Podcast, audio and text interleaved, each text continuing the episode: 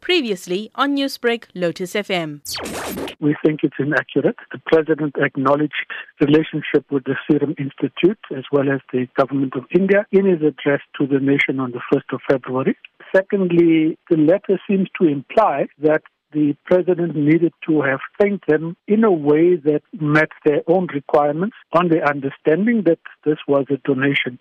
This wasn't a donation. This was paid for by the South African government, and this was a commercial transaction. I think, furthermore, the president, uh, the deputy president, the Indian High Commissioner went to the airport to receive the consignment, as well as you will find on the various websites of, of the Health Department and the International Relations Department acknowledging the relationship with India. The more disturbing part of, of his letter is not only the call for the president to, to, to, to apologize to the nation in a special address, is the kind of assumption that says the relationships with India that India has with South Africa, or is based on the fact that there are South Africans of Indian descent who live in this country, and if they were not here, there would not be any such relationship.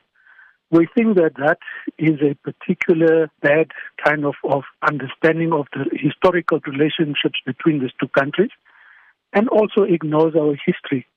And the history of India's support for this country was not based purely on there being Indians here, but was, was based on its support for an anti-colonial and anti-apartheid struggle. So we don't think that there is anything for the for the for the president to apologize. A lot of people of Indian origin in South Africa are actually siding with this letter. There are a lot of comments that are coming through where people are asking for the president to apologize, saying that it's quite disgusting behavior, and some even calling him racist.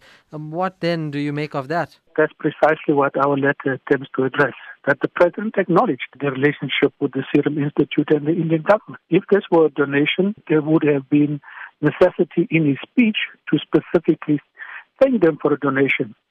But this is a commercial transaction, and that commercial transaction was acknowledged. I think, lastly, if the Indian government or the Serum Institute felt slighted by the speech of the president, I'm sure that they would have made known their particular points of view. So, have you personally spoken to Mr. Naidoo? The first thing when we saw his letter, I got in touch with the company to confirm that the letter was in fact theirs because there's a lot of fake news going out there. Once they had confirmed this, I then left my details.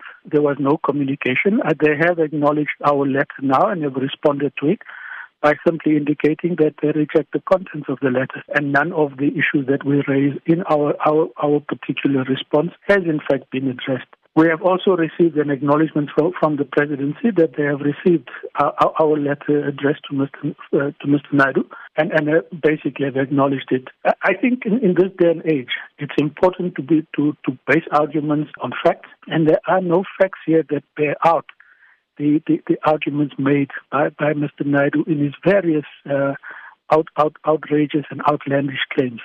Newsbreak, Lotus FM, powered by SABC News.